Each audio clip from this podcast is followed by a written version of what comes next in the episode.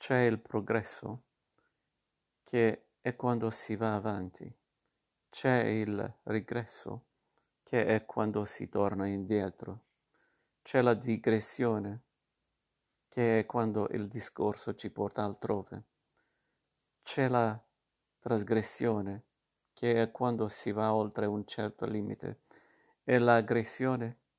In tutte queste parole agisce la radice gradi, che rimanda al passare e alla gridus come passo, da cui anche retrogrado e tardigrado. Passi avanti, indietro, di lato, di fuori. Si capisce così che in origine aggredire significava soltanto andare verso, avvicinarsi.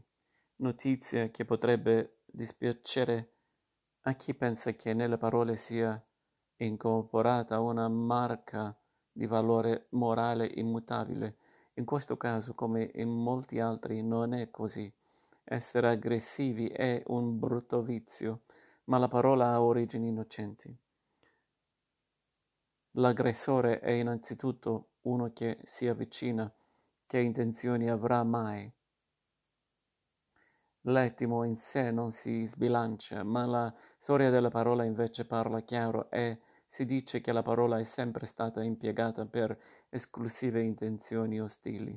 Avvicinarsi è la condizione necessaria sia agli scontri sia agli incontri.